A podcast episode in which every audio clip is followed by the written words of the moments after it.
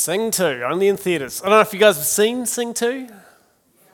That's a good, good movie, good, uh, good few laughs, and that was just a little promo clip for it. But you might have recognised that song, right? Christmas, baby, please come home. Does anyone recognise that, or has they heard that in the shops? No? Okay, good, maybe. Well, it's been made famous by Mariah Carey and Michael Bublé uh, seem to be like kind of the two big Christmas singers. But a bunch of other artists and other bands have uh, sung the song. U2, Jon Bon Jovi, Cher, Shania Twain, even the Foo Fighters and the Offspring, if you're into them, they've done a couple of versions, which you'll note I didn't choose to play in church. But the original song was recorded by a lady called Darlene Love back in 1963. And in the last 60 years, it's had huge commercial success. In fact, Rolling Stone magazine listed that song as the number one greatest rock and roll Christmas song of all time. Now, you may debate that. You might find that there's others that should be at the top of that list. But anyway, it's an interesting song. And if you listen to the lyrics properly, which we didn't do all of that in that video, but the singer is just really hoping that their loved one will come home for Christmas. They are seeing all this Christmas cheer around, they're hearing the bells, they're seeing the lights and the laughter, but they're just, it's just not the same without their loved one. They desperately want their loved one to come home for Christmas. That's what the song is about. And I think the song really captures an underlying belief in our culture that people should be home for Christmas.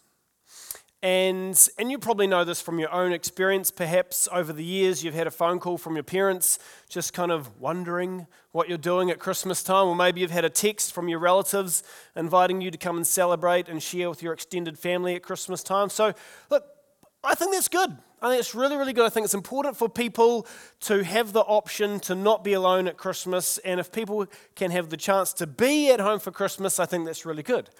But it raises a really important question where is, is home? So, I'm going to do a little experiment. Hope it's okay with you, but uh, I'm going to ask you, no pressure, so you don't have to, but I'd like you to close your eyes and in your mind's eye, go home. Picture where home is for you. Okay, I'm going to give you 10 seconds.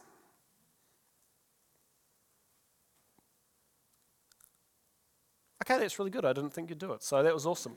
So all you got to do, show hands, and the place that you pictured in your mind's eye, home for you, was home, the, the city or town that you were born. Did anybody go there? Yeah, okay.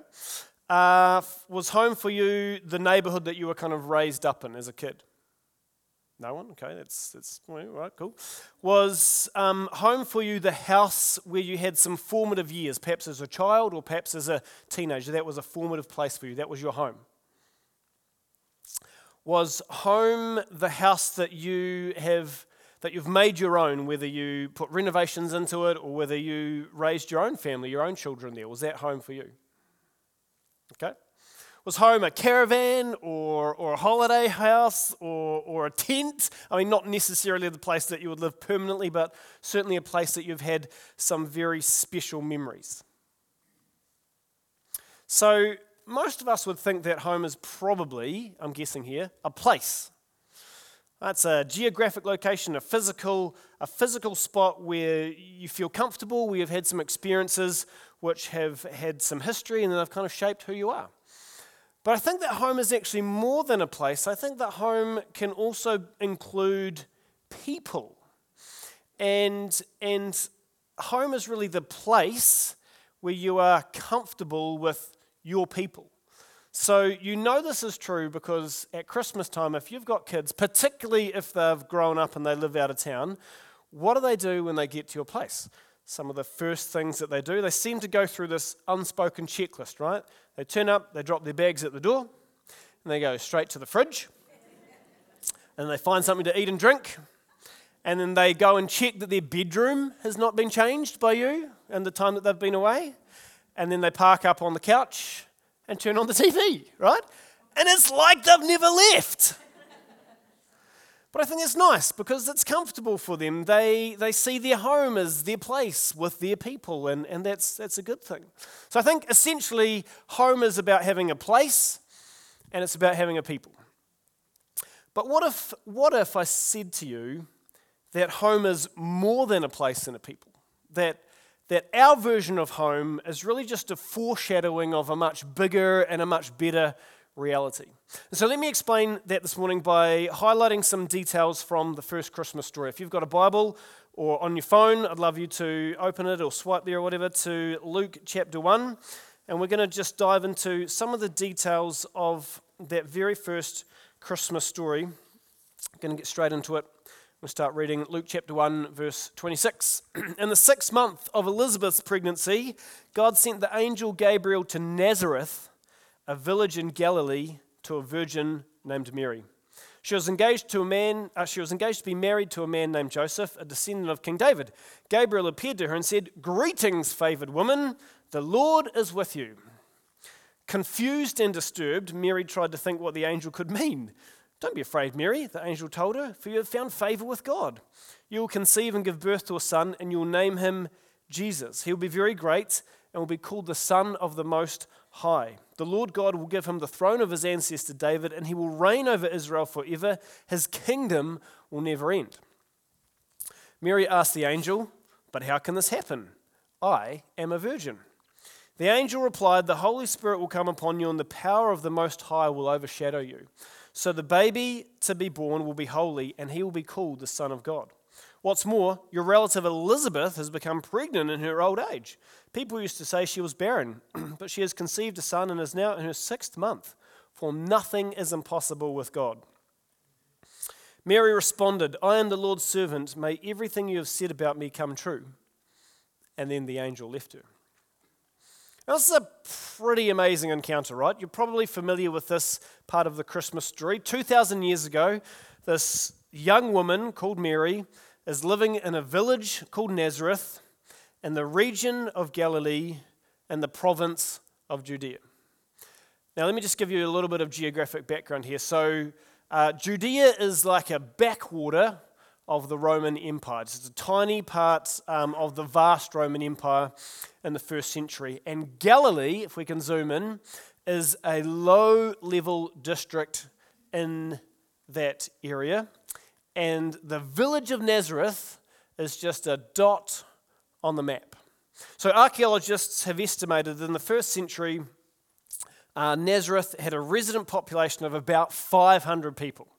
Okay? Pretty pretty small, very, very um, small space, and, and kind of to the point where it was ridiculed a little bit.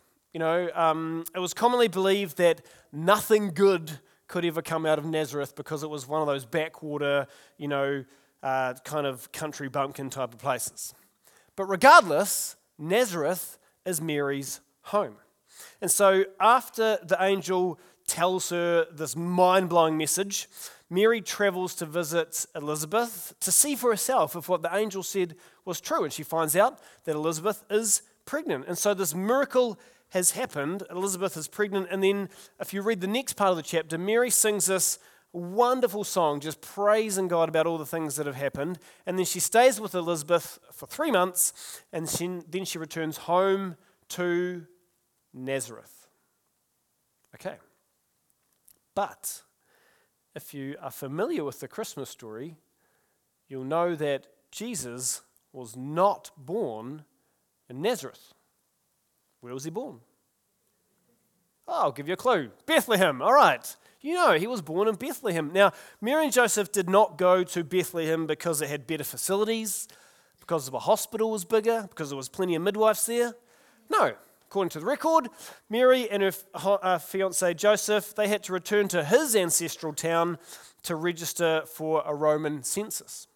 And I think that's a, a, detail that we tend to kind of skip over that Jesus was not born in, his, in the hometown of his parents. He was born far from home.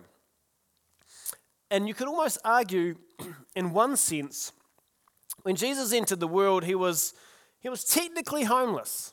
Mary and Joseph, they're in this unfamiliar place. they're surrounded by distant relatives who they didn't really know, and they're away from all the comforts and the conveniences of their hometown. Now, put your hand up if you've ever been to the birth of a child. Why have you not all put your hand up? Okay? I've been to three births. Two of them I can remember. The first one I'm a little hazy on, but um, anyway, what I remember is that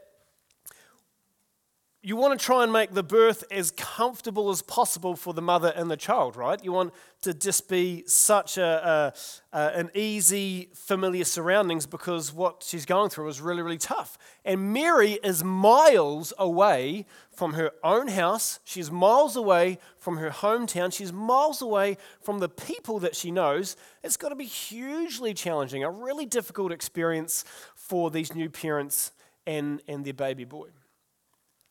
But the challenges of that birth and the stress of being far from home are actually nothing compared to what happens in the following months. So, according to Matthew chapter 2, he's a, a, another biographer of Jesus. He records the visit of the wise men from the east to this newborn baby. They arrive in Bethlehem, they come to worship Jesus, they've seen the star, they know it's a sign that the king of the Jews is to be born. Now, this is where some political background is kind of helpful because the province of Judea was ruled by a guy called King Herod. And he was not really a king, he actually had no ancestral claim to, to the throne. And he was super paranoid. He was really suspicious that there were always potential rivals who were trying to overthrow uh, him. So, actually, during his reign, he had his first wife and three of his sons executed because he thought they were going to try and take him over. So, so that meant that Caesar Augustus, the, leader of the Roman Empire at the time, he quipped that it was safer to be a pig in Herod's household than his son. You know, the animals had more chance of surviving than his own family. Now, this is how ruthless Herod is. He's a ruthless ruler. And when he learns that there is a potential rival who is being born in Bethlehem, he is furious. This is what we read Herod was furious. He sent soldiers to kill all the boys in and around Bethlehem who were two years old and under, based on the wise men's reports of the star's first appearance. So all of a sudden, this new young family, they're facing another challenge. Not only is it awkward being away from their hometown and, and staying with relatives when you've got a newborn, but now there's this hit squad of soldiers sent to kill your son. It's not exciting situation to be in. But God intervenes. After the wise men were gone, an angel of the Lord appeared to Joseph in a dream. Get up, flee to Egypt with the child and his mother, the angel said. Stay there until I tell you to return, because Herod is going to search for the child to kill him. That night, Joseph left for Egypt with the child and Mary, his mother, and they stayed there until Herod's death. That is a wild ride, isn't it? I don't know if Mary and Joseph kind of thought that was what they were signing up for, but regardless, now Joseph and Mary and Jesus, not only are they far from home, but they're fleeing to a foreign country. They are literally refugees. And I think this is the gritty reality that's missing from our Instagram Christmas feeds or, or, or our nativity postcard Christmas cards. You know, a modern Christmas season is, is highly sanitized, but the first Christmas was difficult and it was dangerous. The Holy Family is, they're on the run, they're living away from where they would rather be. And perhaps you've experienced a similar feeling at Christmas. I'm probably not. I mean, I don't know, but you probably haven't been on the run. You probably haven't been a refugee fleeing to an, another country. You might have been, I don't know. But chances are you've been uh, in a place where circumstances have changed, where your plans haven't quite worked out, where, where Christmas has ended up for you being far from home, away from where you'd rather be.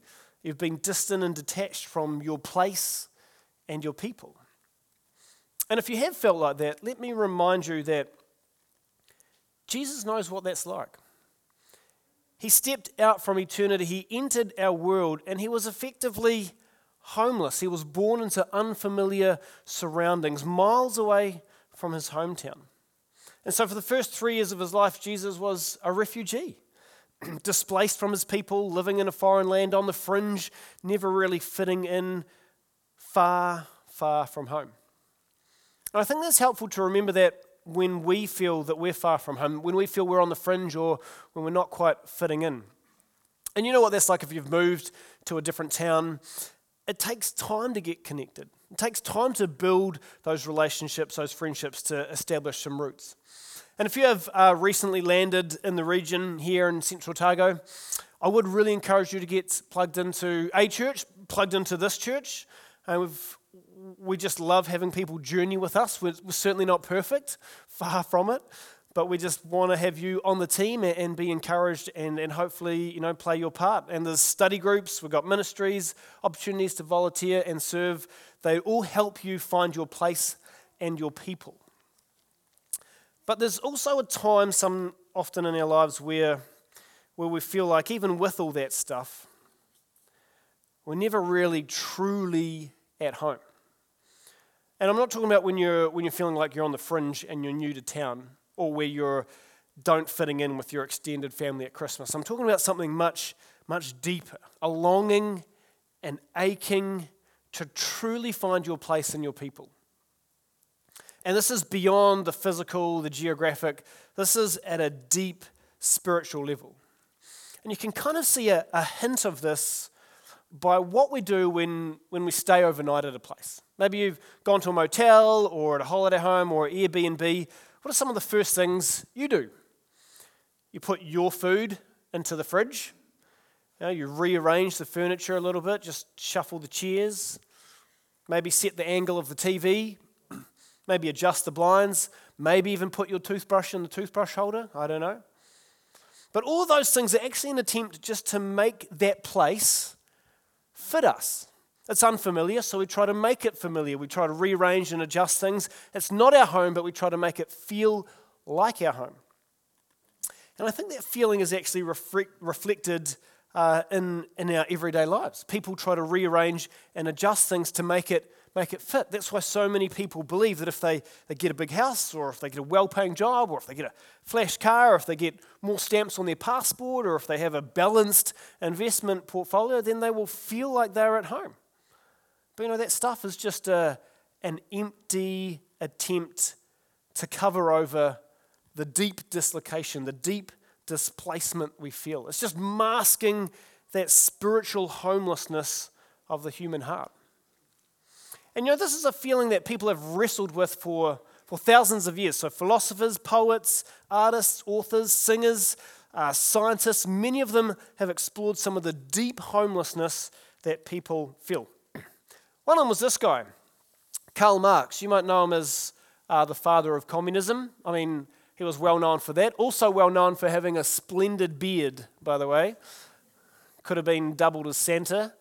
But he wrote about this feeling of homelessness, of displacement that people have. He called it alienation. And he wrote this Each man is alienated from others, each of the others is likewise alienated from human life.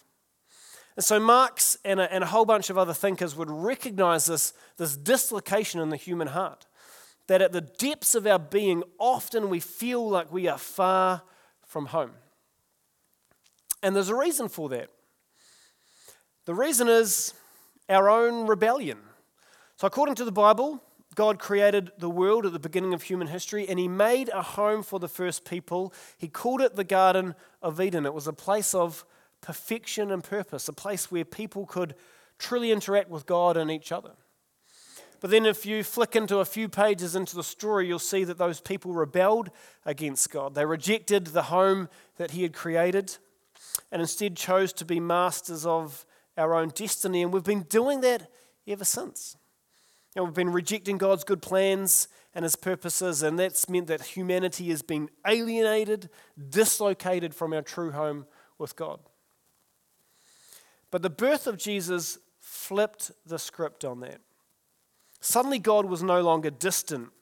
He was right here. He was wrapped in cloth and lying in a manger. And as a grown man, Jesus began his ministry and he gave us a glimpse into the heart of God. He healed the sick and he fed the hungry. He looked out for the lost, the last, the least, and the lonely. And he showed us a better way to live. He showed us how to live in tune with God's plans and his purposes. But I, I don't want you to think that Jesus was just a nice guy who cared for people. Because through his work and his witness, he was doing something much greater, much, much grander. Jesus was inviting us to find our true home. Look at what he said to his followers. In the midst of significant stresses and struggles, he said this Don't be worried. Have faith in God and have faith in me. There are many rooms in my Father's house. I am going there to prepare a place for each of you. Jesus came to reveal our true home, to show us the people and the place where we could ultimately satisfy that sense of spiritual homelessness. One of his first followers uh, captured this truth really well in the letter to the Hebrews. He wrote, This world is not our permanent home. We are looking forward to a home yet to come. I don't know about you, maybe, maybe you're struggling with a deep sense of spiritual homelessness. Despite all those attempts to, to rearrange and adjust your life, you've just got this nagging feeling deep down that you don't quite fit, that, that you are made for more. And I want to encourage you to find your home in Jesus. Think about it like this He has He's paid the mortgage. He's prepared your room. He's opened the door for you. All you need to do is accept his invitation. All you need to do to do that is to humble yourself before God, to admit your faults, your failings, and to trust Jesus with all your life. And if, if you want to do that, if you want to find out more about that, talk to myself, talk to someone wearing a blue tag, talk to our prayer team in the corner after church. We would just love to chat with you. But if you have committed your life to Jesus, if you're trying to trust Him every day, let me remind you that your real home is with Him. Jesus knows what the stresses and the struggles of this life are like. I mean, think about it. He was, as a baby, he was homeless. As a toddler, he was a refugee. And as an adult, he lived his life on the road from place to place. In fact, he said once, Foxes have dens to live in and birds have nests, but the Spirit, of the Son of Man, has no place even to lay his head. Jesus knows that at times we feel dislocated, we feel detached, we feel displaced, but they are just symptoms that the world that we live in is not our home. And so, wherever you are this Christmas, whether you are at home, whether you are far away, whether you are with people, whether you're alone, can I encourage you to remember that you have an ultimate home? You have a place that's being prepared for you. You have people, uh, you have a place with God and His people, and there is this deep sense of spiritual longing that can be satisfied when you find your true home with Jesus. Let's pray. God, we are grateful that we can find our true home in you. And if we are feeling dislocated or displaced, if we're feeling far from home this Christmas season, maybe just remember those challenges of that first Christmas. Joseph, Mary, Jesus were homeless, they were living as refugees. And may we be reminded that you are preparing a true home for us, that we have a place, we have a people uh, for those who trust in you. May we trust in you, Jesus, this week as we look ahead to that home that you are preparing for us. In your name, amen. I'm going to invite the band up, and um, just as we do that, just before we sing our, our last song, I just thought I'd highlight that the author of Hebrews, he recognizes that actually this world is not our home, and, and he says that even while it's not our home, there's still some things that we can do to make our time here worthwhile, make the most of our earthly home. And part of that is praise and worship. So we're going to sing a song uh, called Here I Am to Worship. It's just about honoring God for who He is and what He does. This is why Hebrews, uh, the author writes, Therefore, let us offer through Jesus, a continual sacrifice of praise to God, proclaiming our allegiance to his name. So we're going to stand and do that together. Thanks.